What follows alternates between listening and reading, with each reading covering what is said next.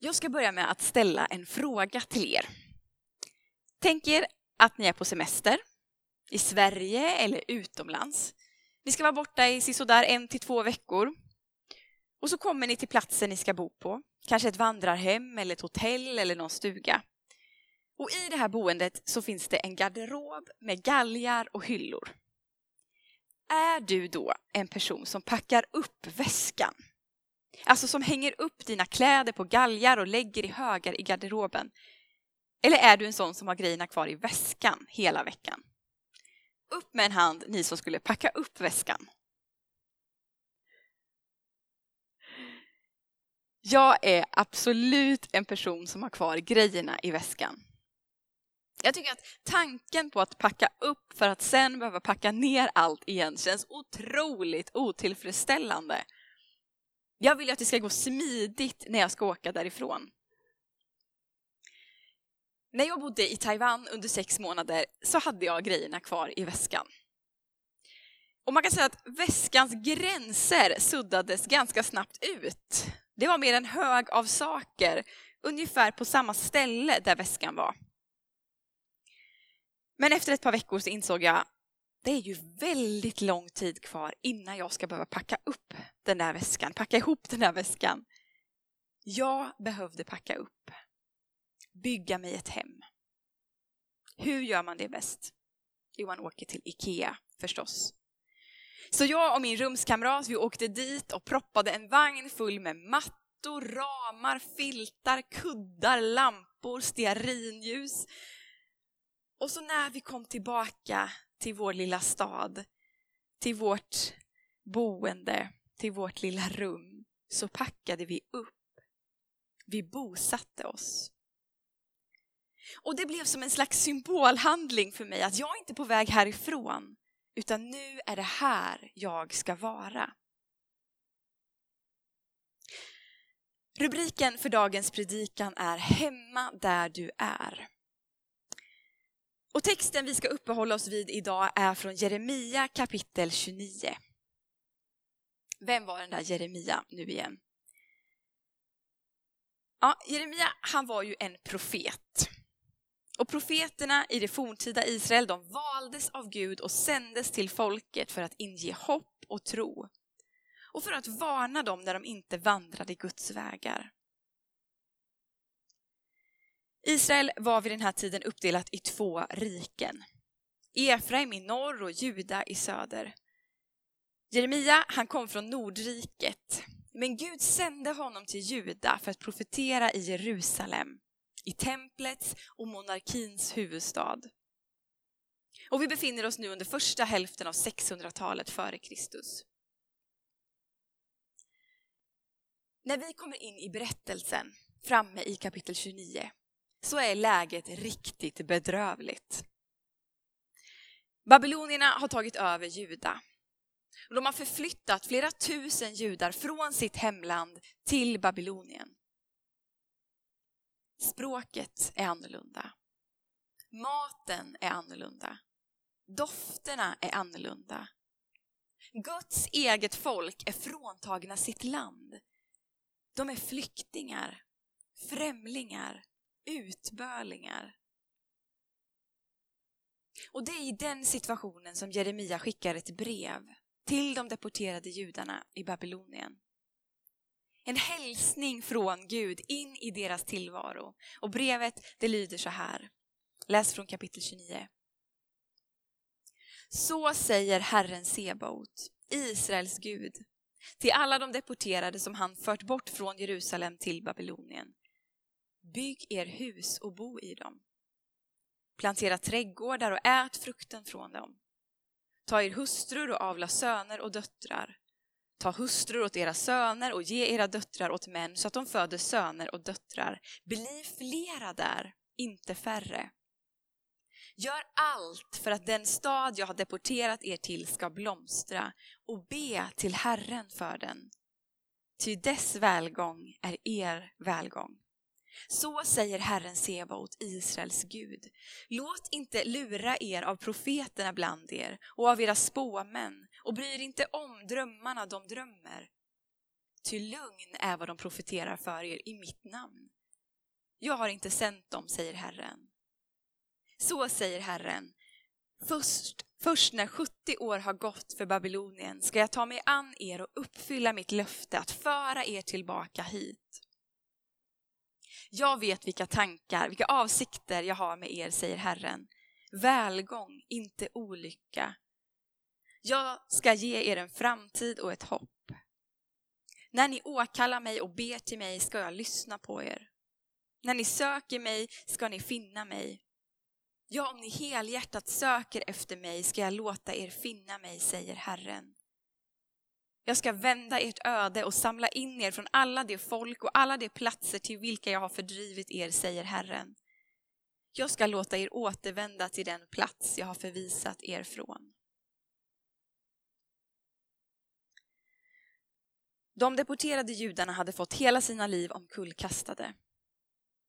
Inte bara hade de lämnat sina trygga hem i Jerusalem, de hade också fått lämna navet, centrumet för deras tro, nämligen templet i Jerusalem. Tron på Gud var för judarna väldigt tätt sammankopplad med landet, staden och templet. Och nu hade allt det tagits ifrån dem.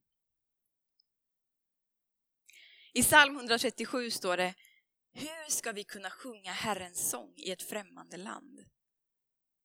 Det var den stora frågan. Hur skulle de kunna praktisera sin tro när formerna, vanorna, traditionerna ryckts undan? Lösningen på problemet skulle vara att återvända till Jerusalem så fort som möjligt. Att på snabbast möjliga sätt återgå till hur det var förut. Falska profeter bekräftade den lösningen och sa, ni behöver inte packa upp väskorna. Exilen är snart över, ni kommer kunna återvända hem. Vänta lite bara. Men så kommer Jeremias brev med ett budskap som säger precis tvärt emot vad de vill höra. Tvärt emot vad de andra profeterna hade sagt. Ni kommer stanna i Babylon. Betydligt mycket längre än vad ni tror. Det kommer inte gå att hålla andan och vänta ut exilen. Ni måste lära er att leva i den. Bygg, bo, plantera, gift er, bli fler, gör er hemmastadda. Det är här ni ska vara nu. Hur skulle det kunna gå till? Hur skulle de kunna finna sig i det nya landet? Skulle de bara ge upp? Förlika sig med läget, inse sig besegrade, bli likadana som babylonierna? Ja, det finns ändå en uppmaning till motstånd i texten. Fast inte motstånd genom revolt och uppror, utan genom att bedriva en positiv påverkan på deras nya sammanhang.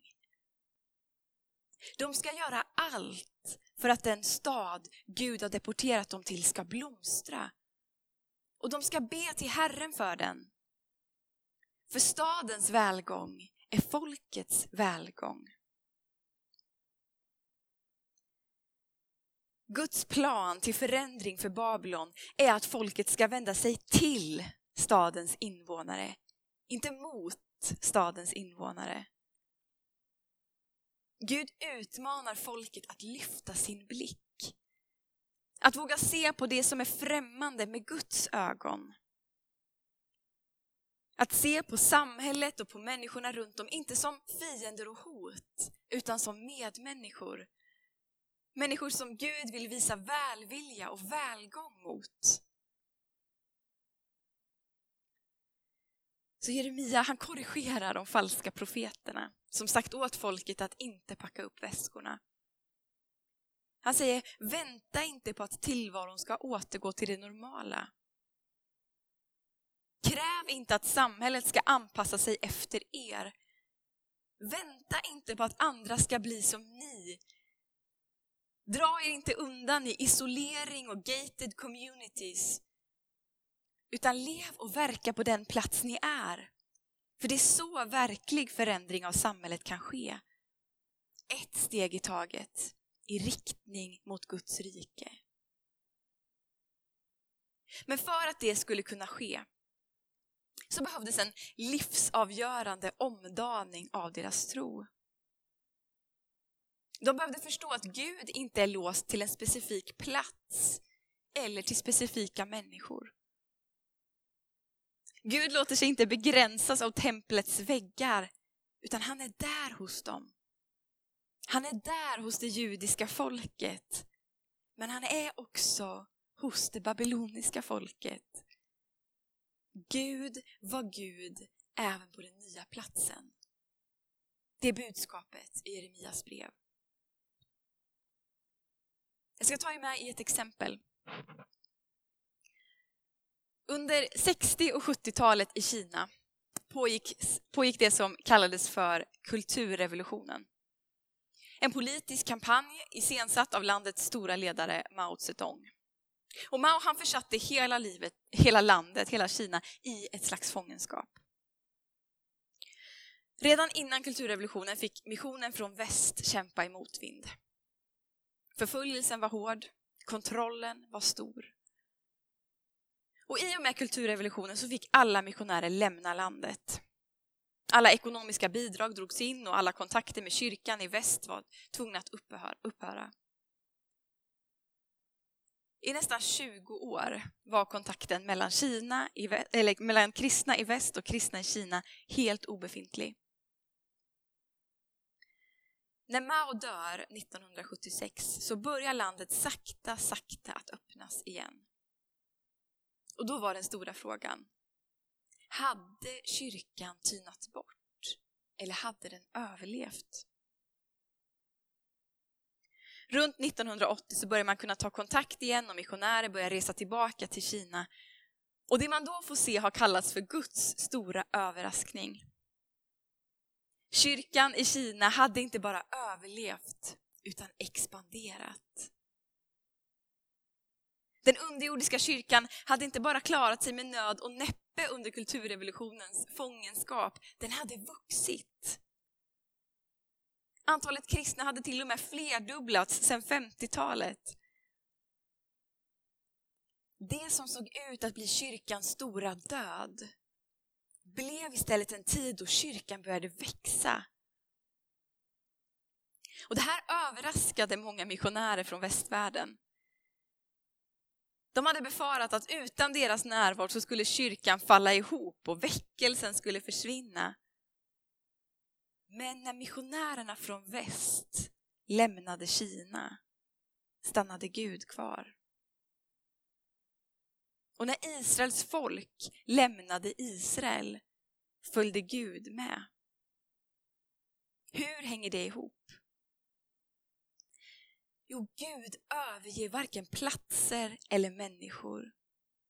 Och det utmanar dagens bibeltext oss att få syn på Gud överger varken platser eller människor.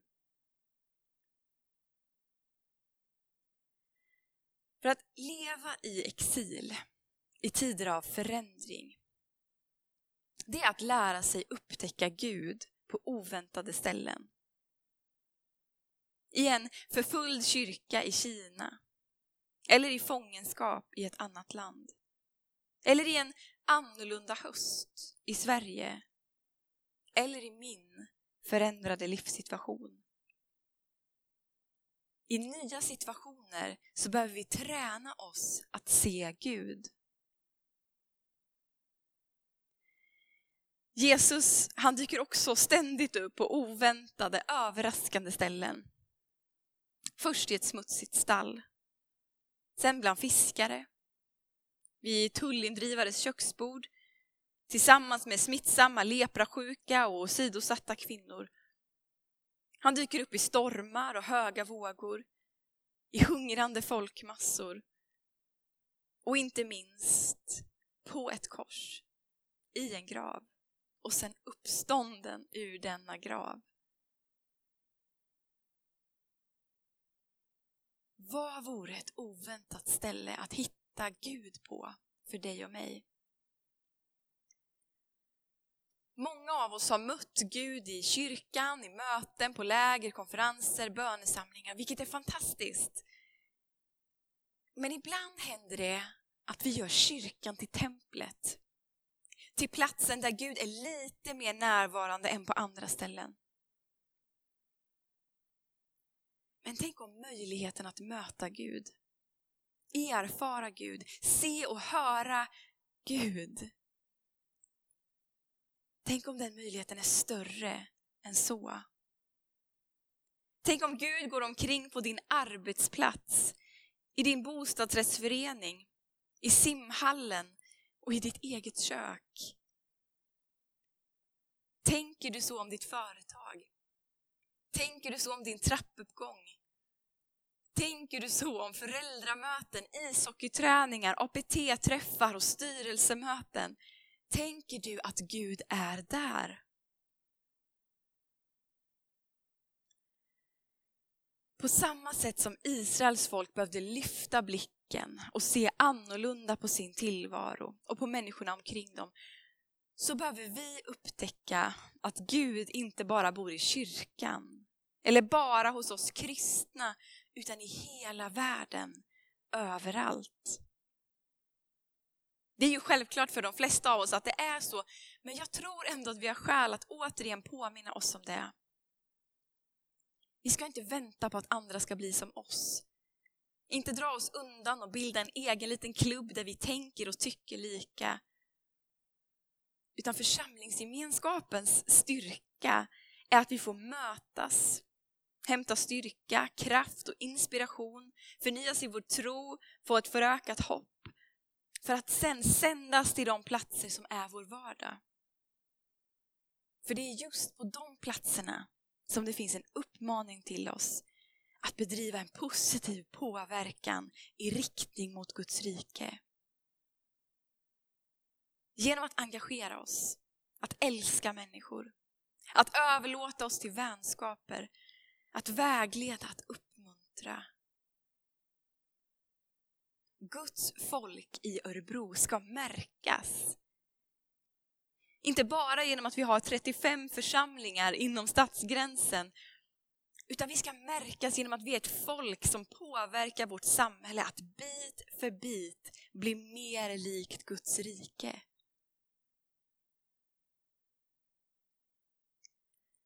Om hela jorden är Guds hem så innebär det att det inte finns några platser, inga livskriser, Inga världskriser eller församlingskriser där Gud inte är. Gud har packat upp sin väska.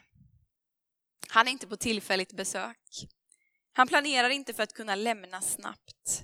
Han är här för att stanna. Och Det största tecknet för det är när Guds son Jesus Kristus bokstavligen flyttar in i den här världen. Gud är här för att stanna. När den sanningen landar hos oss kan vi börja se på vår tillvaro, vår vardag, vårt samhälle, vår arbetsplats, vår släkt, våra grannar som sammanhang där vi har en uppgift att göra allt för att just den platsen ska blomstra. Det var utmaningen till Israels folk i exilen. Och jag skulle verkligen vilja utmana dig med den tanken idag. Precis där du är, där är Gud. Och precis där du är har du en uppgift. Att göra allt för att den platsen ska blomstra. Vi ber. Herre, jag tackar dig för att du sänder oss in i det som är vår vardag. Du drar oss inte ut ur den, du förflyttar oss inte bara hit till kyrkan, att det är här vi ska vara och utöva vår tro, utan du sänder oss ut i den här världen till människor, till sammanhang som är våra, som vi relaterar till, som vi finns i vår vardag. Men Herre, vi behöver din hjälp. Vi behöver mod, frimodighet, att också våga vara på den plats som du har sänt oss till. Och jag ber att vi som församling skulle få vara en gemenskap som bedriver en positiv påverkan på vår stad. som bit för bit påverkar den i riktning mot ditt rike. Herre, hjälp oss med det uppdraget. Förlös den frimodigheten över församlingen. Jag ber så i Jesu Kristi namn. Amen.